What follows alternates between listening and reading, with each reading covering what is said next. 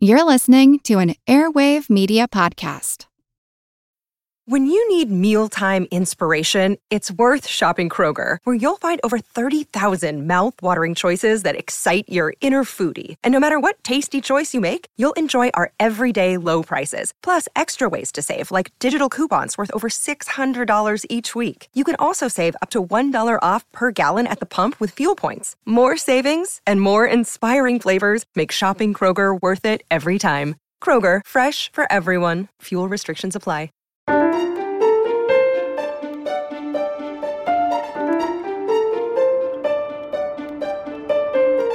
Hi, everyone. I'm Frankie.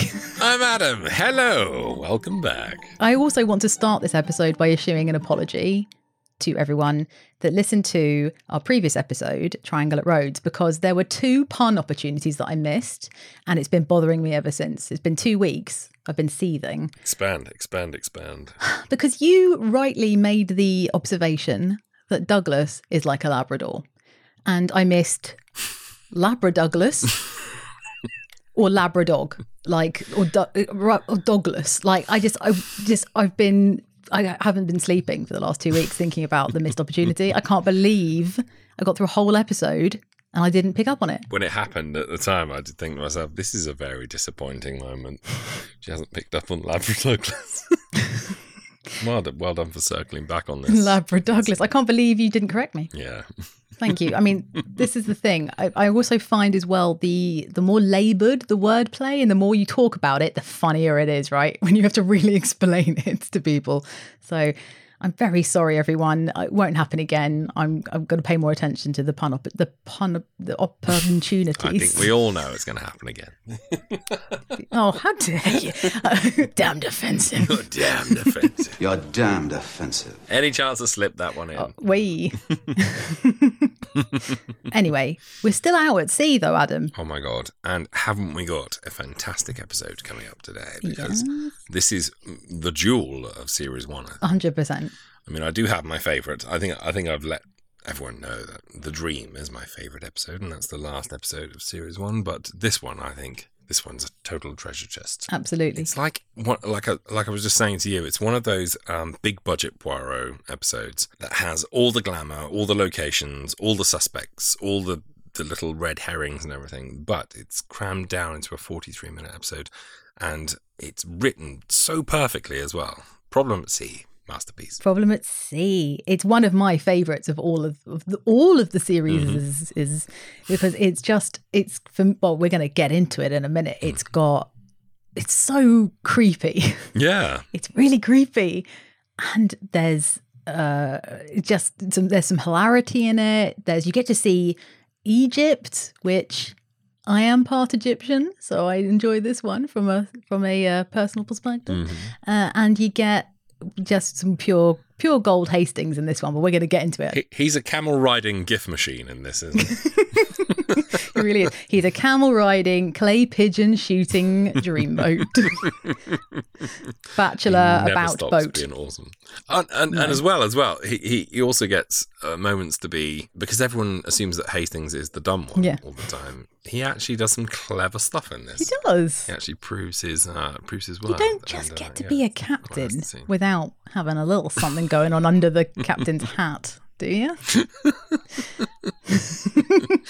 and there's something going on. There's stuff going on in there. Not always useful stuff, but there's stuff and exactly. points for effort. Uh, you know, But before we get into, before we set sail, I should say, we've got to talk about the competition that we ran from our previous episode. yes, we do. In honor of Talk Like, Speak Like, Talk Like, I forget which one it is, Poirot Day, which was on the 20th of September, we ran a competition and we asked people to submit their best Poirot impressions. and some some were really good. Some were quite creepy and weird. but the good news is you're all going to hear them right now. So this was our winning entry. So congratulations to Angela. You deservedly won the competition because of this dazzling impression. Unless you are good at guessing, it is not much use being a detective. That's pretty good, right? Uh huh. Yeah. She um has already, I think, received the uh, Poirot book set. of books. So, Wow. so yes, thank you, Angela. I thought that was Suchet, to be honest. It's that good, isn't it? Now, the the other entries, they were they were they were they were something. Let's say it that way. Uh, so my very good friend Edith, Edith and I have been friends since we were 16 years old. And we do share a love of Poirot. We there have been many days in our lives where we've taken days off work and just spent the whole day watching Poirot back to back together. So it is a mutual love. Is her surname Piaf? no. Uh, she should be. So Edith sent a little email along with six, six entries Game in the because one's not enough. yeah. So for, in her email, she said, "I hope these aren't damned offensive." You're damned offensive. Honestly, I love listening, guys. You're doing a great job. I'm hastingly looking forward to the next one. And Japs a rap. Marry me. Marry I me. This, this is why I keep her around for this kind of comedy gold. You see where I get my terrible pun company from. Company. Hmm. Okay, so I told you it wouldn't stop. I'm sorry.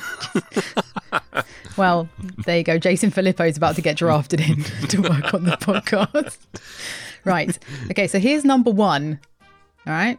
Everybody, but I'm sorry. Unfortunately, Edith wasn't the winner. But if there was a competition for Perseverance? taking part, Yeah. yeah, then she would get one. So Hit me. here we go. Very well. If it would please you, proceed.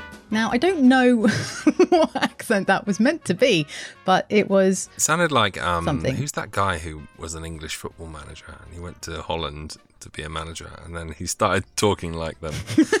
I sort of knew uh, when I came here and uh, Champions League, uh, Liverpool or Arsenal. I thought maybe one of them we would draw, and uh, it is Arsenal, I think. Steve someone.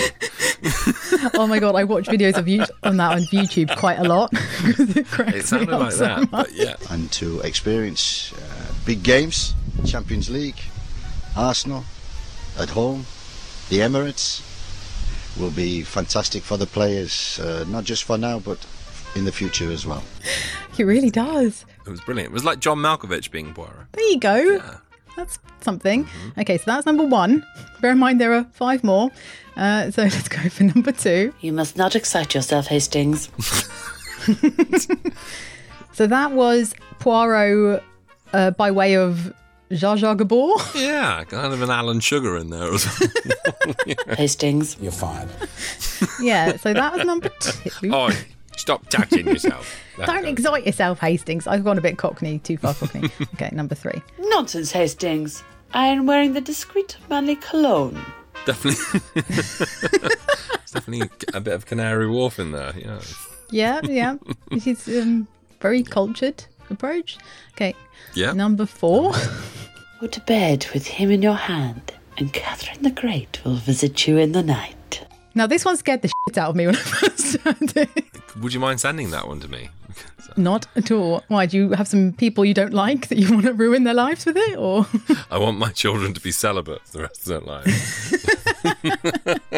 go to sleep? Oh, Halloween is close, so it feels quite fitting, that one. But yeah, very, very creepy. I think bed and hand. Yeah, it's, it's good. Go to bed. It's the, like, the, yeah, okay, I have, I have issues. Okay, number five. Monsieur Bob, he is a person. No, pardon, he is a dog. Of the country and not the town. Yep, Bob the dog. Yep. who we will meet in Dumb Witness. That was that's probably one of the more accurate impressions. Do you think? Or Yeah, I mean, I can't argue with that reasoning, but yeah. Amazing. All right, number six, last one from Edith. Oh dear. That's the one. Pamela, if you wouldn't mind, if you wouldn't mind sending that prize back to Edith. Yeah, you're right. What an oversight on my part.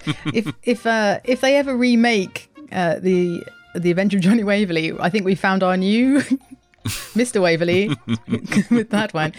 Mon Dieu, damn Damn defense. offensive. You're damned offensive. Um, would you mind making a gif of Of course. um, someone looking at a giant cheese toasty with that voice going on? behind? it, it's, it's like it should be on every Marks and Spencer uh, food porn ad. I think. Chocolate melty in the middle pudding. Mon Dieu.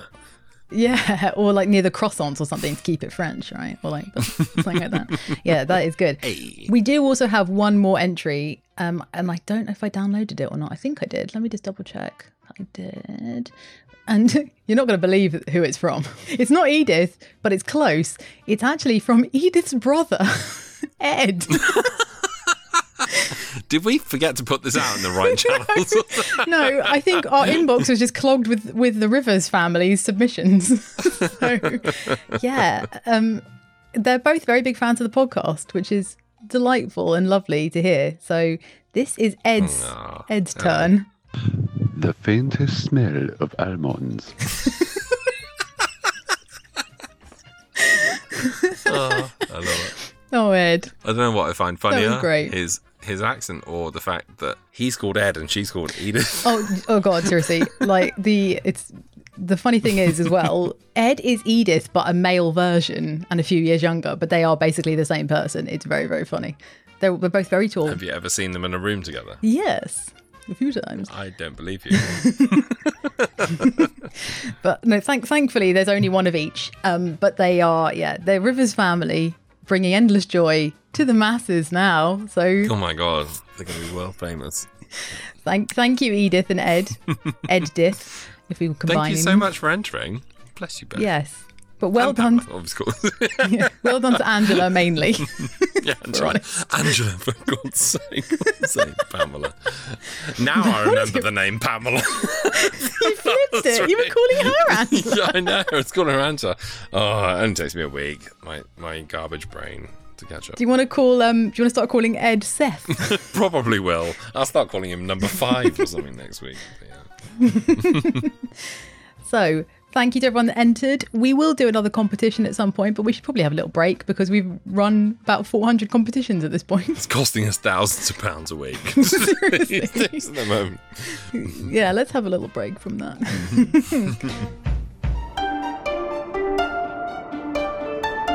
Shall we catch up with the Whitehaven 4? yes. I mean, it's Whitehaven 2 again, isn't it? Oh, Last week it was the Whitehaven 1, but now we've got Hastings on a boat with Poirot, which is all kinds of delightful. Do you want to expand on that? Well, yeah, it's a lad's holiday. Uh, it's just Poirot and Hastings. Sadly, Jap wasn't invited. That would have been the ultimate uh, lads trip. But yeah, we've got Hastings.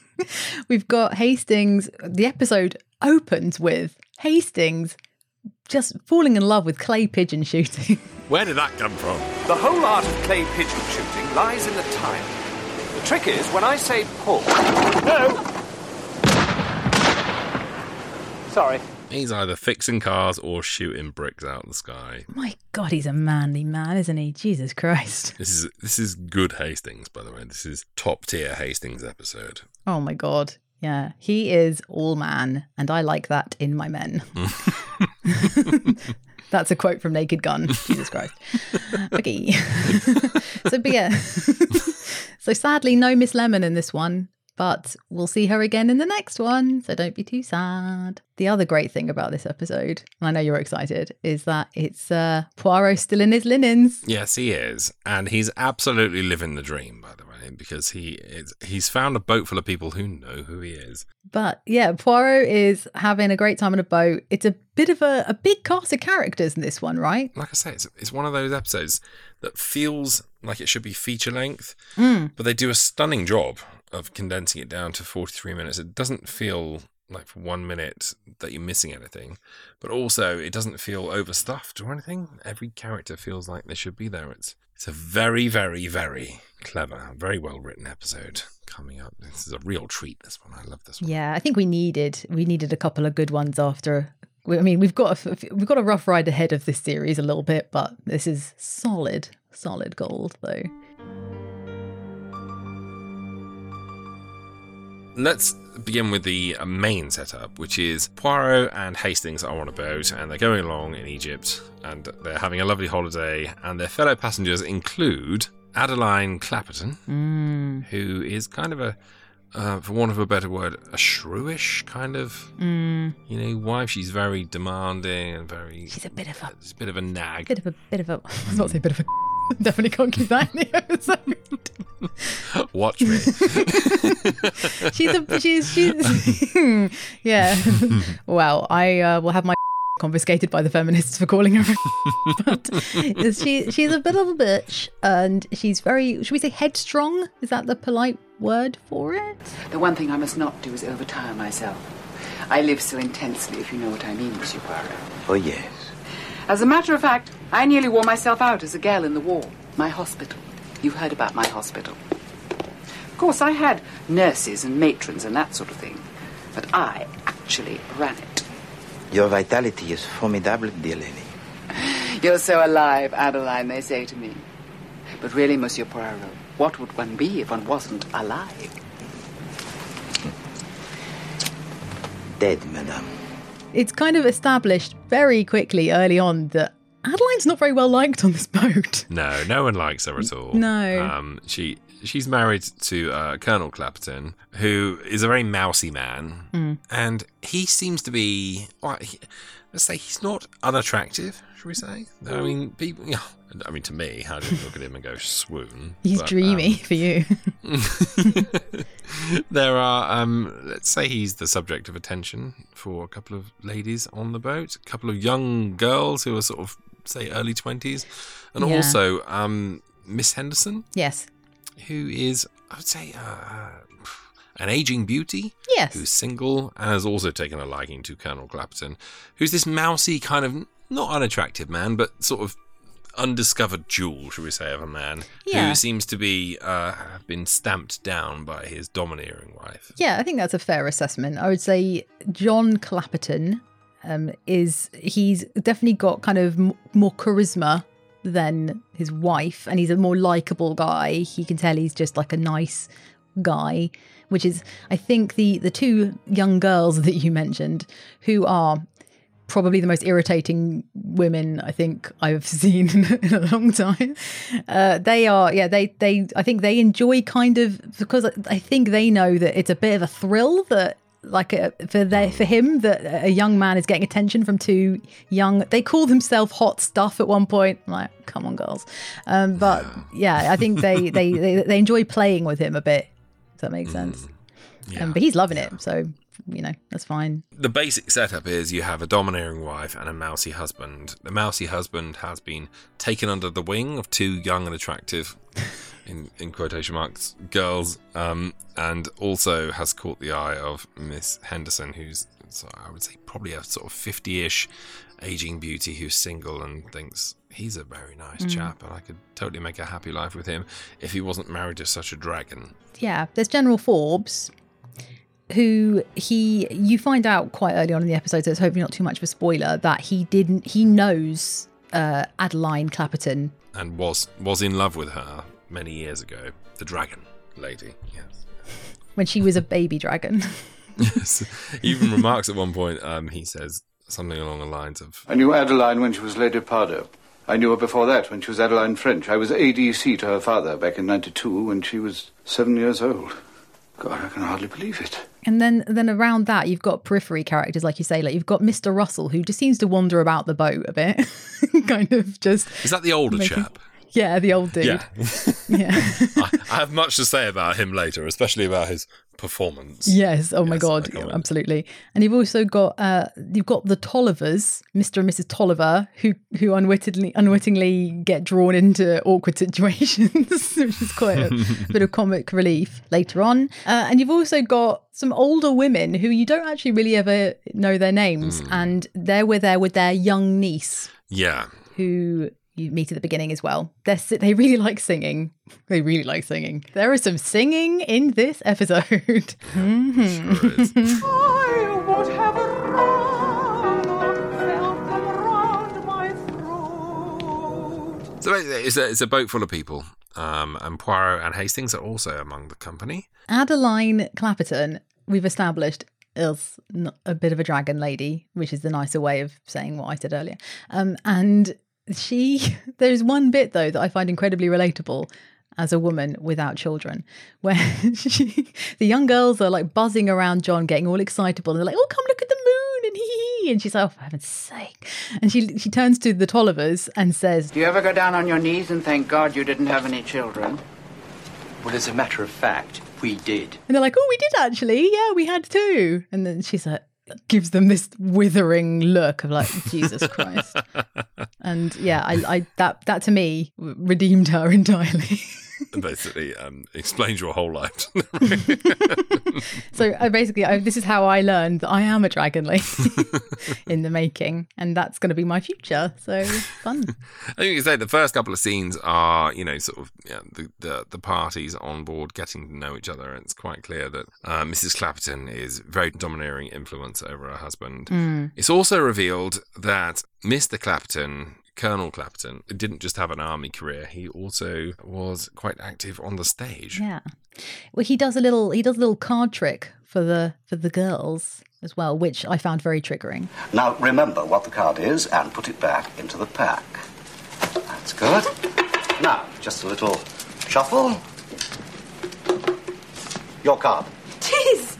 Isn't that clever? John Clapperton is trying to impress the girls, and what impresses girls more than card magic? so he's doing a little card trick. Horrendous. Um, he's doing a little card trick to impress the girls, and Hastings and Poirot walk in as he's doing it. And he does the trick, and the girls are amazed. And Hastings goes, "Oh my goodness, like that's amazing! You should be on the stage. You could go on the stage with that trick, Clapperton." And he goes really weird and kind of like goes, "Yeah, uh, okay," that kind of like the classic English kind of awkwardness, and go, "Oh, well, anyway, I'm going to bed now. Good night," and leaves. And and Hastings even says, "Like, did I say something wrong?" Did I say something wrong? I don't know, Hastings. So he's a bit funny about his stage career, as he should be, because magic is something that people should be ashamed of doing in public.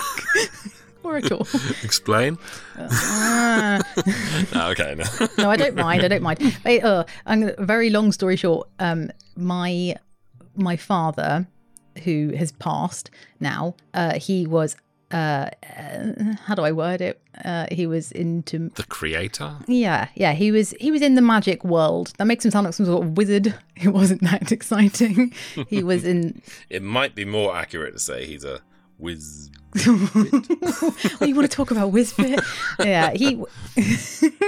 yeah, he he was in the magic circle. He he used to write magic tricks and things for Paul Daniels, and he yeah he created a TV show called Wizbit. Many many no one listening to this will have heard of it. I'm certain, apart from you.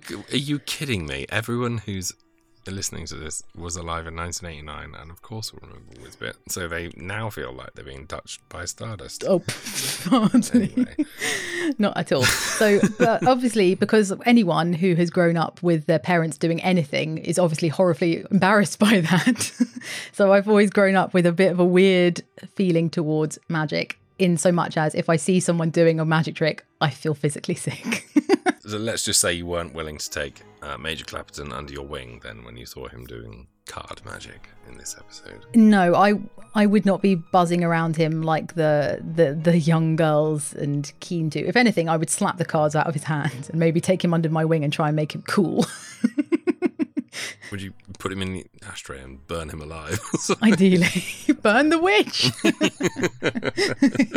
yeah, no, I would have set fire to the cards, maybe the boat, just to be safe, to make sure that it was all gone, and uh, jumped in the sea. So lucky I wasn't there. you don't have to leave any of that in. But I will. um, anyway. But yes, so anyway, yeah. in conclusion, magic is um, so basically, we cut to the following morning, and uh, everyone's getting ready to leave the boat to go off into Alexandria to have a nice nosy around and have some lunch and to sit on a wooden camel and have their first. Everyone comes out to the hallway, having gotten dressed and gotten ready for the day, and there is Major Clapton at his door. Adeline, my dear, it's dawn. The door's locked. I don't want to be disturbed by the stewards. Bonjour, ladies. We're trying to get him to ourselves for the day. Lure him into the souk. Cajole him into the Casbah. What about coming ashore? Certainly not. I've had a very bad night. I have to stay in bed most of the day. Well, I think I might go, Adeline. Oh, do as you like, John, for heaven's sake. Because the the young girls are very excited to drag him around the the bazaar and you know get have a little fun day out with him. Because originally they had said that, well she had said for the both of them we don't go ashore. We don't care about that things. I don't like antiques. I only like new things. So but then the, the girls are like oh maybe we can persuade him. And as you've heard in the clip he talks to his wife through the door and she doesn't even let him in the room. She's like go away. I'm resting. Watch him whisper. no one watched it I did. Well, you and one other person. so, so yeah. th- So then everybody, apart from Adeline, goes ashore. We can go now. What about your passport? In my pocket. Glory be. There's your setup. Mrs. Clapperton, who's remained behind on the boat and has barked at her husband through the door to go away, leave her alone. Everyone else sees this happening and gets off the boat, and they all go and have a nice day, and they're all in each other's company as well. So they're all very aware of who is where and who's what's happening. Um, when they arrive back at the boat later on, it is discovered that Madame Clapperton has been stabbed to death in her room. Yes. And on the floor of her cabin is a cheap string of, is it amber? Yeah, that's the thing. There, there were a lot of sellers buzzing around on when they when they were in the port, um, and um, Mrs. Henderson buys a necklace just to stop them from bothering her because they're right. They get right up in your face. At one point, you see one climbing onto the boat, like from another Persistent. boat. Like they are Yeah. really quite determined to sell their wares. Yeah, right. Point again, like like Edith with those These are the Avon ladies of the uh, of the jewelry world. Yeah, they are persistent. And so, yeah, and also it's worth noting as well that the door was locked from the inside because they couldn't get in. Basically, John came back to the room. He couldn't get in. He had to get a steward to let him in because he didn't have his key for some reason. And yeah, sadly, Adeline has been stabbed with a great big bloody knife. Oh my god! Oh! John goes in. He has a little, oh my God. And then Poirot and Hastings hear that and run into the rescue. Yeah, so there's there's your murder. There's your crime. Mm, mm, mm. Mrs. Clapperton has been killed inside a locked room. Everyone knows that no one on the boat could have done it because they all were in the hall that morning, and they were all listening to her barking at her husband and telling him to go away. So they all left together. So the question becomes, who killed Mrs. Clapperton? Well, what do you say, Mr. Poirot? One cannot hurry the little grey cells, Captain. Such an ingenious episode, this one, isn't it? Really is. Yeah. It's oh, so many layers to it. It's so clever. And then also, so as you say, they're all out together, but then they start to look at who came back early, when did people come and go, and they start looking closely at people's movements. The first one that they probably call into question is that obviously Hastings, after getting his picture taken on a camel, which was spectacular, Be looking fierce, sir. Savage. No, no, no, no, no, no, no. Hastings. Now you look merely constipated. What a peach of a moment that is. He's sat on a wooden camel having his photo taken. And the best part is, right before that happened, he turns to Poirot and says, "Let's not go to any of the tourist areas, right? Like, let's go to like the proper stuff." And then he's like, "Yeah, yeah, yeah, yeah, cool, cool, cool, cool." And then it cuts to Poirot uh, Hastings on a wooden camel with like Poirot creative directing the shoot. like, not Hastings, come on, do this. And it's so so good that, that when that happens. And then uh, Ellie Henderson bumps into them, so they see her, and she she's asking about where John is because she's, she's she knows that he likely has been dragged away by the young girls because they're buzzing around them. But anyway, they after that they're gonna go for lunch, and then Hastings is like, "Oh, excuse me, I've got I've just got to go back to the boat. I've got some some stuff to sort out," and he leaves Poirot with the Tollivers to have a native meal, which is very concerning for the Tollivers. Burger but we know that we find out later. yeah, exactly, McDonald's, and then we see that Hastings has snuck back to the boat because he wants to organise the play, the clay pigeon, clay, The clay pigeon. Oh my god, I can't speak. Clay pigeon shooting competition. Give it up. So he's the best. We seem to be having some trouble with the clay pigeon championship. It's worth saying that Hastings, all the way through, his his recurring plotline is that he's trying to organise this clay pigeon shooting competition on the on the boat, and no one is interested apart from Hastings. And there's also that brilliant moment right before John discovers the body of Adeline. Is where he goes runs up to Poirot and he's like, "I've got terrible news, Poirot. We're going to have to move the clay pl- pigeon shooting competition." Poirot's like, "Oh no, God, it's terrible." so he is on fine form. God damn it, not the pigeon. It was originally planned, you see, to take place on the 14th, but it seems that we dock at Haifa on the 13th. And that's one of those places where we more or less have to go ashore and look at the ruins while they revictual the ship. Now, that leaves the 15th, the 16th, and the 18th. 17th's no good because that's the night of the captain's party. Oh my god! The other person who they're a little bit, there's a couple of people they're a little bit curious about. The other one, as we mentioned before, is General Forbes because he didn't feel well. so he went back to the boat. I say, can you hear the quotation marks in my voice? didn't feel well and went back to the boat early as well on his own. That nice General Forbes joined us for a while, but he had to rush back. He wasn't feeling at all the thing. There's also the most conspicuous looking steward you've ever seen. Mm-hmm. That is behaving rather shiftily with an eye. Has he got like an eye patch under his glasses? It's very strange, isn't it? Why would you wear wear a monocle? We get two um, red herrings here. We get the I say red herrings, but it's- it was sidelines. So Major Forbes, who seems very suspicious and shifty, is quickly interviewed by Poirot, where he reveals a certain truth about the past when it comes to um, Mrs. Clapperton. I was in love with her for years. She was not always the silly woman she became. Then we have a brilliant scene with Hastings where he finally comes good after all of the bumbling and all of the, you know, farting around and lying under cars of the past six, seven episodes. he is on the upper deck and spots this Long John Porter, or whatever his name is, sneaking off the boat Yeah. and running into Alexandria while they're still in port. So he very cannily follows him through the marketplace to say like a black market kind of area Yeah. where he sort of uh, does a citizen's arrest on he calls him my lad as well which I love. He channeled his inner hate. He channeled his inner Japp. He could hear Japp being like, "Go on, go on, Hastings, say it, say my line." say it my, my lad Oh, no, you don't. You've got one or two questions to answer, my lad, unless I'm very much mistaken. But basically, he uh, apprehends the steward Mm. with Mrs. Clapperton's diamonds or jewels. So, what's happened is the steward has gone into the room Mhm. after, apparently, according to his story, Mrs. Clapperton has been killed, stolen her jewels, and has been waiting for a moment to go into Alexandria and sell them. That's what he tells Poirot, anyway. Come, Monsieur Skinner. Madame Clapperton is dead. You are caught red-handed by my colleague, Captain Hastings, trying to sell the jewelry of Madame Clapperton. You admit that you let yourself into her cabinet. She was dead already. I shouldn't have took it. Not when I saw she was dead. I'd known it'd be trouble.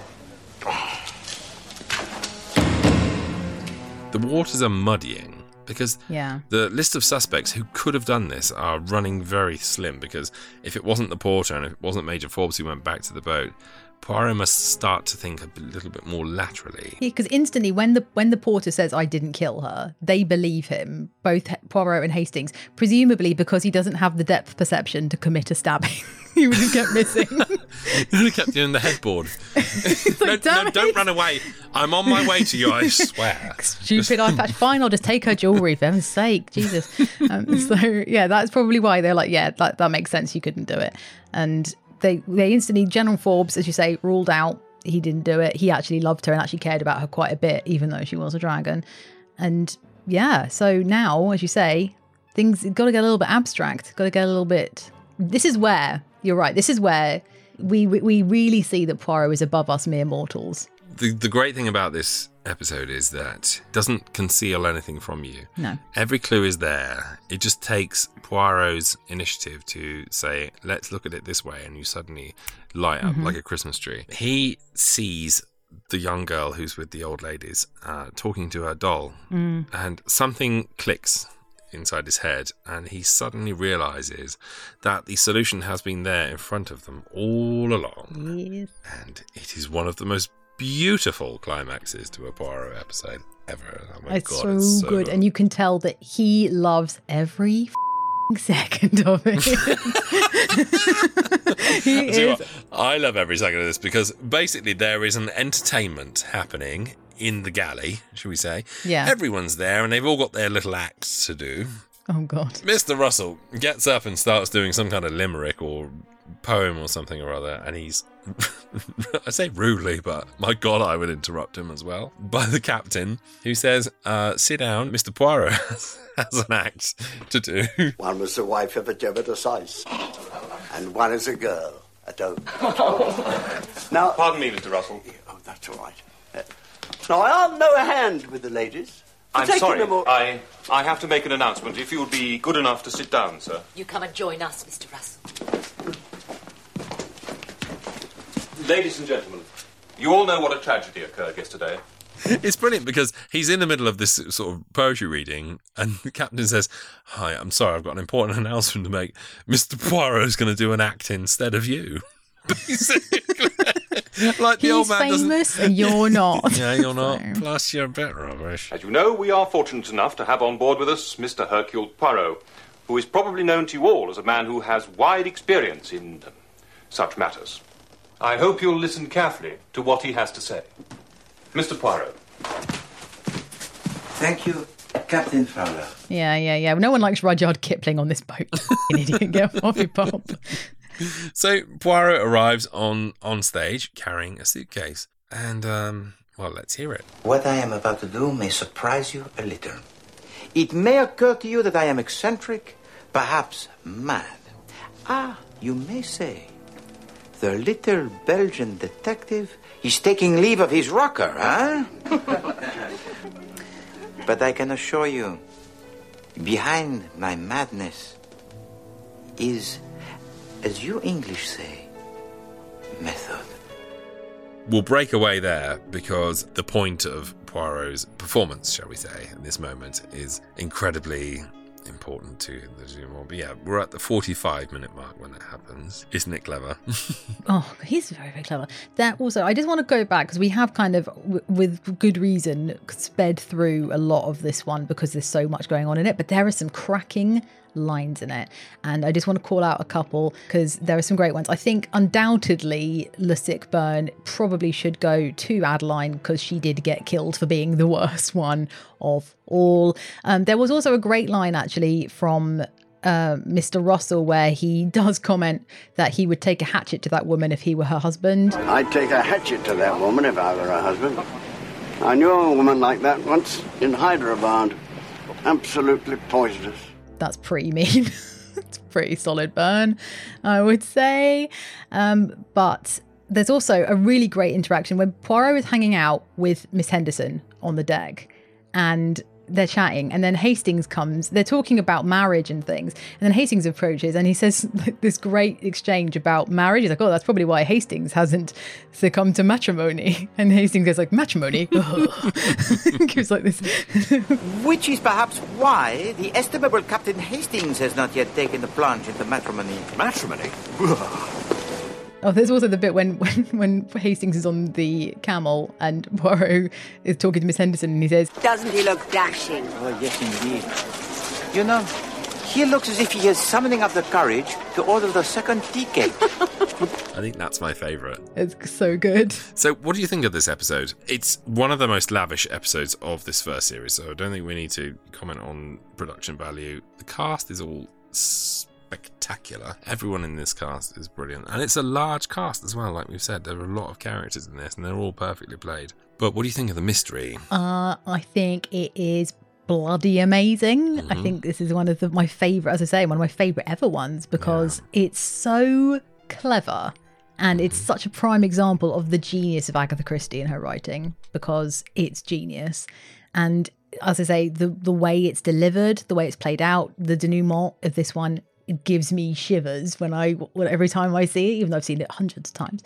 So I love it. I can't give this one anything less than a ten because just this banger after banger with the lines. As you say, the production is stunning and the mystery overall, oh, so good, so chilling, so creepy, so good. What about you? Yeah, I can't I can't disagree with any of that. It's it's one of the one of the episodes I always think, oh, this is a good episode, but it's not as good as Problem at Sea. No. This is a good episode, but it Yeah. doesn't have that Problem at Sea kind of lateral puzzle to it. Mm. Um, th- and the great thing is, all the clues are there. That you it's perfectly played. It's, it's, there's no like, oh, Poirot would understand because he was on the boat, but we wouldn't have gotten that because Yeah. we weren't there, kind of thing. Everything's there for you to see, and it's just a case of whether you pick up on the clues or not. And when Poirot points them out, it just makes you go, God, of course, yeah, of course. Oh, it's one of those ones. Yeah.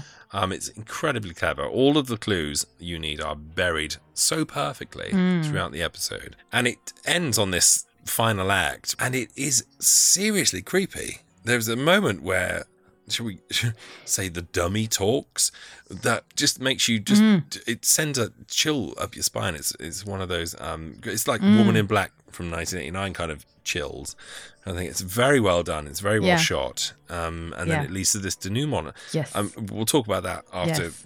the music for people who don't want it spoiled. Yes. But there's also, as well, um, the whole episode ends on this moment between Poirot and another character, which we'll talk about in, in the denouement thing, that um, is really unconventional. Usually it ends on a bit of a, Mm. like a bit of a laugh and a bit of a giggle and ha ha ha, I'll see you again next Mm. week kind of thing. This one ends on a bit of a, it's not a sour note, it's not a bum note. It's more like a, it's more like a dramatic beat Yeah. that that sort of takes your breath away. It's it's fantastically done, and as I say, the whole thing looks brilliant. It's fantastically made. As a- an example of scripting, to put that many characters into a Mm. into a play, Yeah. um, give them forty minutes and tell a story this intricate. Yeah. It's a real feat of engineering. So it's an Mm. absolute ten for me. Yeah. And you're so right about that ending. You're so right. It's, you know, I think this is the first. I mean, obviously, we've seen a few episodes at this point into the series. This is the one where I feel like Poirot is the most Poirot in that ending. That's a real, that is him. No, it's, he's showing his true self in that moment. He's not being charming. He's not being funny. He's like, no, this is who I am. This is what I believe. It's a real stern moment. It's like a he's a, like a judge and executioner at that moment. Um, and for those of you who have seen the whole series, if you think about the Murder on the Orient Express, Yes. the Suchet version, there's Yes. a it ends in very much the same way. It's like Mhm. he has to sort of confront this truth about himself and speak it out loud, and it's brilliantly done. Yeah. It's so clever. It is. Hmm. Oh, God. What a show, man. I know, right? And Problem at Sea. What is this episode seven, eight Yeah. of the first series?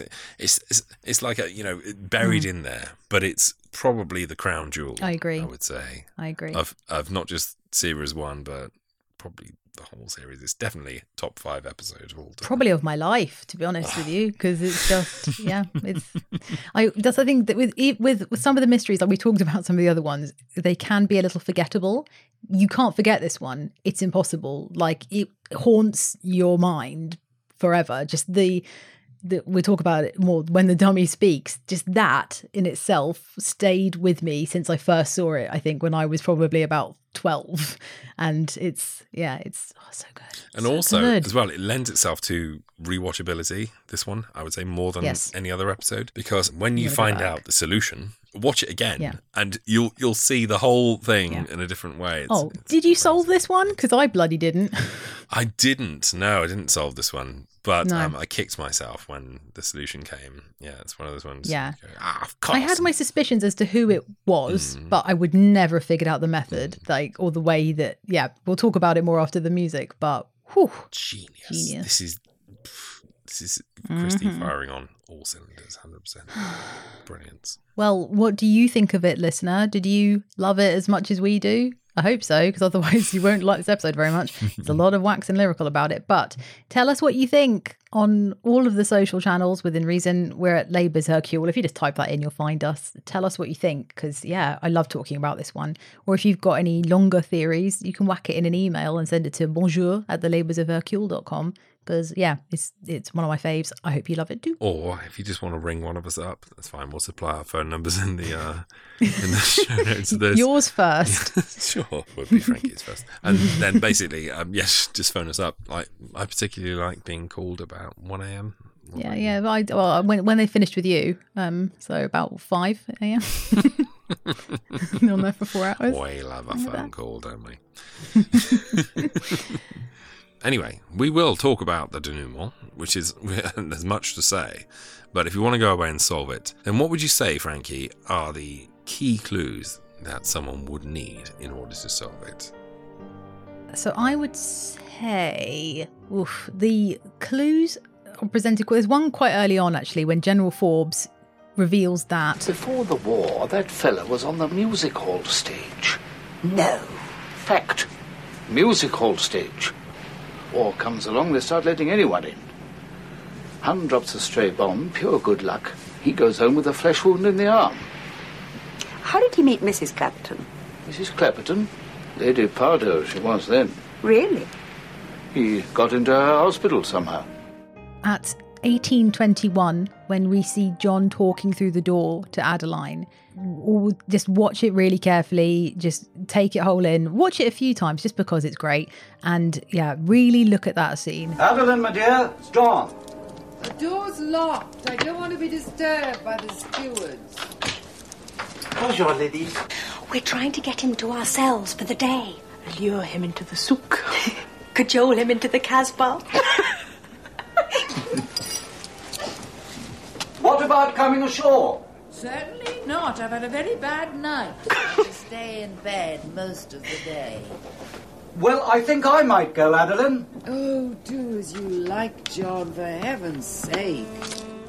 I guess one other clue when General Forbes is being questioned by Poirot about his movements at about 31 minute 41 47 to be precise uh, general forbes says he knocked on the cabin door of adeline but she didn't answer Tell me what happened when you got back to the ship. Well, nothing happened. I went to her cabin and knocked, but she didn't reply.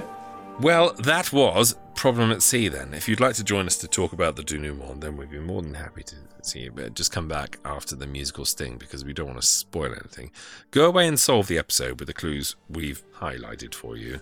This is not not one that we can really explain anything about. It's more stuff you just have to watch carefully when it's happening.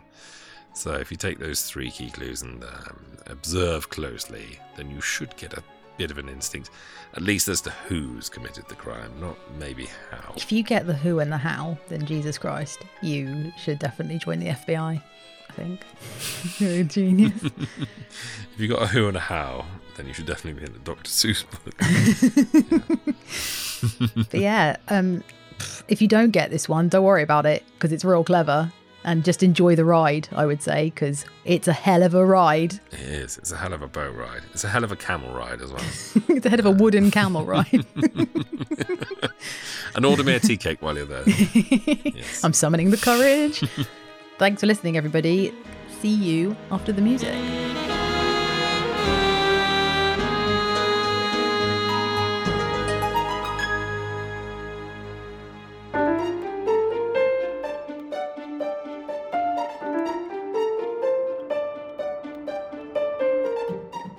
Welcome back. So let's talk about this staggeringly good ending. Let's just first reveal who the killer was. Who was the killer, Frankie? Oh, it's your turn to reveal the killer. I feel bad. Oh, really? Well, we can take we can say it together. How about that? And the killer was. Dun. Dun, dun, dun. I always get this wrong. it was. Got too excited. it was Colonel John, John Clapperton. Clapperton. Yes, her husband. of course it was. Who else would it have been? Husband did it. Classic. How did he do it though, Frankie? Oh my god. So clever. Well, I could explain it, but I I don't know if I should explain it or do we talk about the the, the way that Poirot explains it? Let I tell you what. Let's let's replay the scene where he talks to her through the door right now. Adeline, my dear, it's John. The door's locked. I don't want to be disturbed by the stewards. Bonjour, ladies. We're trying to get him to ourselves for the day. Lure him into the souk. Cajole him into the Casbah. What about coming ashore? Certainly not. I've had a very bad night. I have to stay in bed most of the day. Well, I think I might go, Adeline. Oh, do as you like, John, for heaven's sake. Now let's go to the scene at the end where Poirot illuminates the ship full of people as to how it was pulled off. The little Belgian detective is taking leave of his rocker, huh? but I can assure you, behind my madness is, as you English say, method. Voila! A suitcase. How uninteresting. Nothing is less interesting than a suitcase, yes? and you are right, except suitcases have contents. It's a doll. Yes, a doll. Except this doll is an important witness to the truth of who killed Madame Clapperton. But how is it this doll can tell us what it knows, huh? But this is a doll that can speak. You have not heard of dolls that can speak? Yes, of course you have. All we have to do is put this doll back in the suitcase. Where we cannot see her.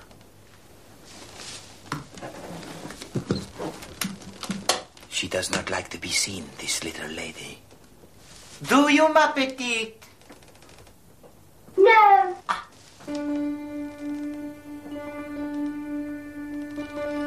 Now, can you tell us anything about the death of Madame Clapperton? What is it, John? Door's locked. The door's locked. I don't want to be disturbed by the stewards. I don't want to be disturbed by the stewards. So there you go. Oh God! When he gets that doll out the suitcase, mm. Jesus Christ! It's slightly sexual as well, isn't it? He gets very close to it. Why does he press his face into the doll's Not face? just even near to it, it's on it. It's like he sticks that doll up his nostril Yeah. at one point. He's trying to. He's definitely like giving Eskimo kisses to the doll, like kind of like having a, a little moment with the doll. Um, but oh my god, it's so. I remember when I the first time when I saw it as a, a teen, scared the shit out of me. How so creepy, creepy it when was. that doll starts talking. So one of the clues we highlighted was that Major Forbes points out that uh, Colonel Clapperton was on the stage. Colonel Clapperton does a neat bit of misdirection and pulls out some cards and does a card trick. So everyone thinks he was a magician, Mhm. but no, no, no, no, no. As Poirot explains, he had a different career on the stage. It was you, General, who gave me a valuable hint with your mention of the music hall stage. I puzzle, huh? I think. And then, the evening before the crime, Colonel Clapperton pretended to give himself away. He wanted us to believe that he was a conjurer, because then it would never occur to us that he was, in fact, a ventriloquist. And if anything, do you know what? He actually was a magician because magicians are liars. All they do is lie and misdirect. So actually, in a way, he kind of was a magician. So You're all round entertainer. Therapy session for Frankie. Everything's fine. but it does show you that he, yeah, he had many entertaining skills and was actually quite manipulative and evil. Mm. Because, wow. Can I just give give points to Clap to John Clapperton for mm-hmm. being the greatest ventriloquist of all time? He nailed his wife's voice. I mean, yeah. The, the the key thing is if you go back and rewatch it a second time, you'll see that every time she speaks, you can't see his face. Yeah, But every time turns to face the he's talking, he turns to sort of like look at everyone and sort of.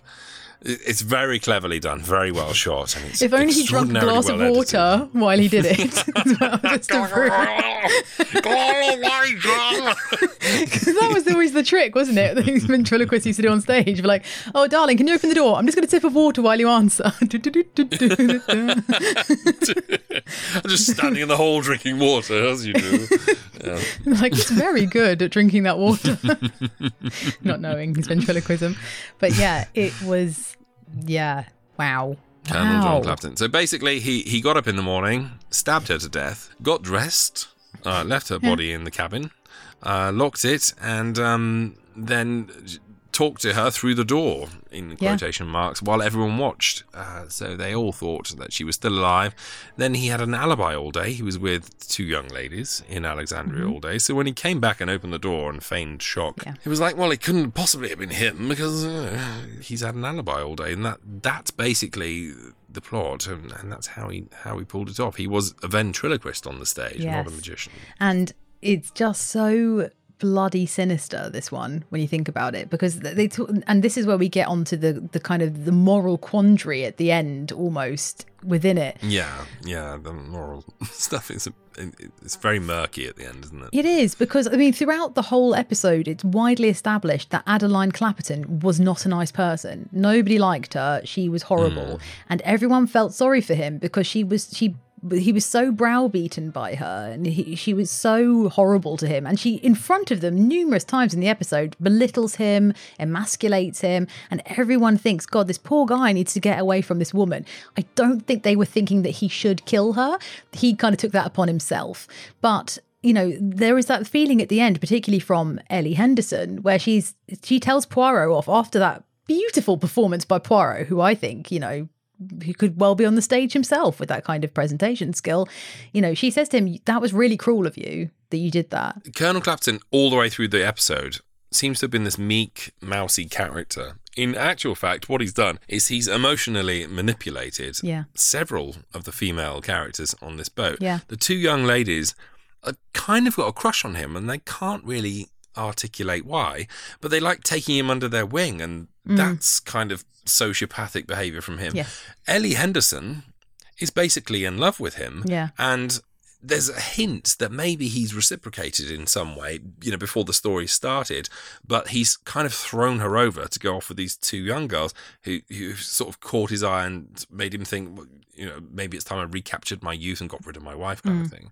So, I mean, I mean, he's kind of a little bit of a gaslighter all the way through. Yes. He's got a wife who uh, apparently dominates him. He's got Ellie Henderson, who it's suggested that there was at least a flirtation between them. Yeah. And then he has these two young girls, and what's happened is he's thought to himself, I, I, I'm unhappy. These two young girls are very interested in me. I'm going to free myself from my domineering dragon of a wife, and I'm going to um, Have a threesome. Go off and have the life I've always dreamed of. Hey. But basically, um, after Poirot pulls this ventriloquist stunt at the, in the galley and shows him up to be this manipulative killer, uh, Ellie Henderson takes Poirot to task because she's Mm. so hurt and upset that that she's been fooled. Yeah. But as well, that the man she loves has been exposed. She calls Poirot unfair and says, you know, did a dirty, rotten trick cruel of to you, this yeah. guy. And Poirot just recognizes everything that's happened in that moment and just thinks, I'm not going to stand here and sugarcoat it. Yeah. He just delivers it and it's like a truth bomb. He's like, I don't approve of murder. Yeah. Sorry. Yeah. You just have to f- Yeah. that. And walks away. Yeah, the scene. and um, leaves her there. Thin. Yeah. it's Yeah. brilliantly done. It is. because it's it ends on a real dark, dark note instead of a you know a laugh or a chuckle as it usually does. But that's the thing. you- I think with that, with, with all of Agatha Christie, it's always described as cozy crime, right? It's the kind of crime you can watch a murder convers- a murder show at three o'clock on a Sunday afternoon, and it's not shocking, and it's light-hearted, and everybody's you know you can watch it with the whole family. But at the end of the day, it is a bloody murder. A woman was stabbed by her husband in a very brutal way, and the manipulation around it, like you say, was very intricate and evil. So, yeah, it's good occasionally to get a reminder the murder's quite bad and quite serious. And of course, Poirot doesn't approve of murder because he is, at, the, at his core, a moral human, you know, where he takes it very, very seriously. So, Ellie Henderson, get over your crush of your bad boy boyfriend because he is a bloody murderer. He didn't do it for me. It was those girls' youth. It made him feel his slavery. He wanted to be free before it was too late. We all have such dreams. When did you guess it was him? His self control was too perfect. No matter how galling was the conduct of his wife, it never seemed to touch him. That either meant that he was so used to it that it no longer stung. Or else, he knew his bondage would soon be over.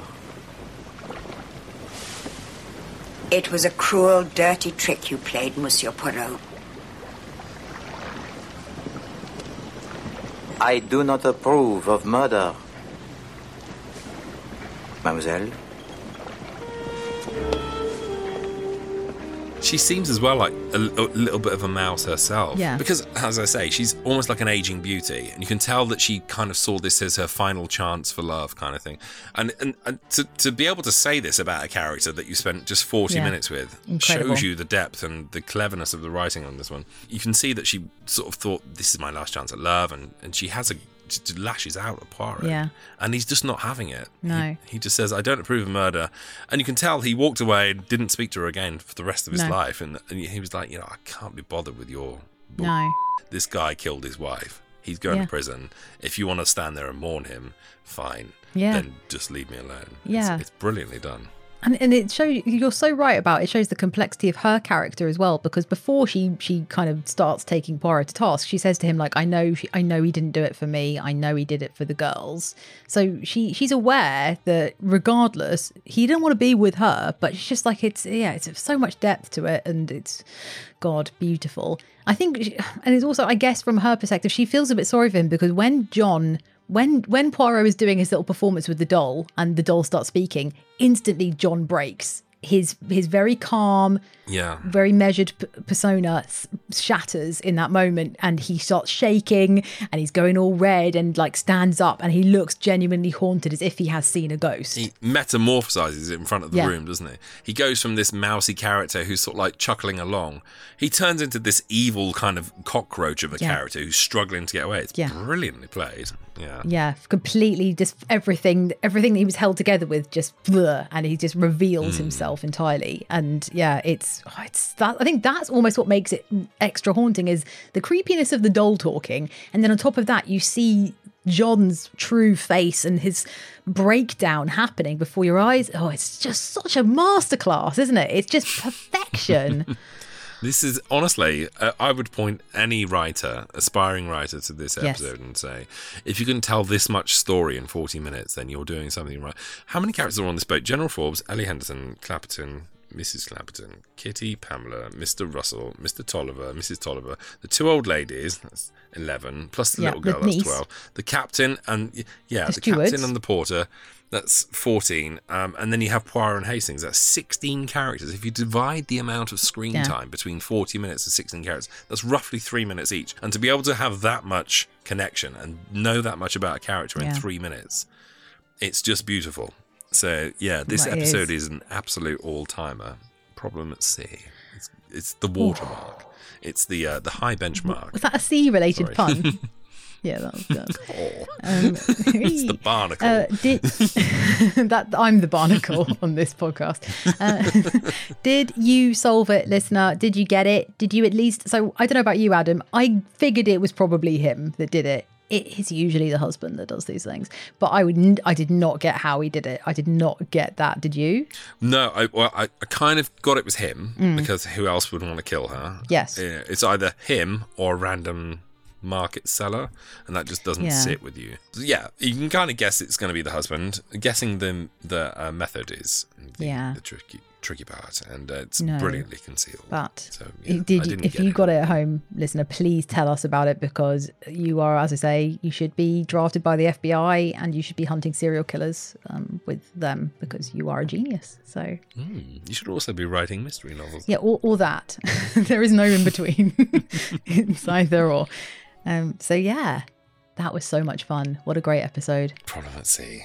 I'm so glad we've finally done it. It's one, been one I've been looking forward to for a while. So Same. brilliant. Great. Well, thanks for listening, everyone. Thank you for joining us, and we'll see you for the next episode. Which is The Incredible Theft. the incredible theft. yeah, we just remember the high of this episode. and keep that with you for a while because it's going to get a little bumpy on the, the descent, shall we say? Going to dip ever so slightly, but you know, still a very interesting. Still fun. We're going to have fun. We always have fun. one of me. Yes, cool. Cool. Well, au revoir, and we'll see you soon. Au revoir. Music.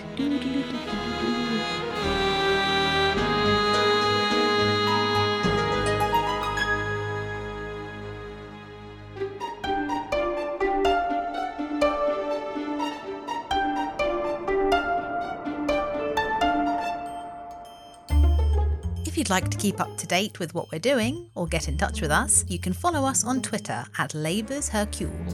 We're also on Instagram if you like pictures at Labours of Hercule.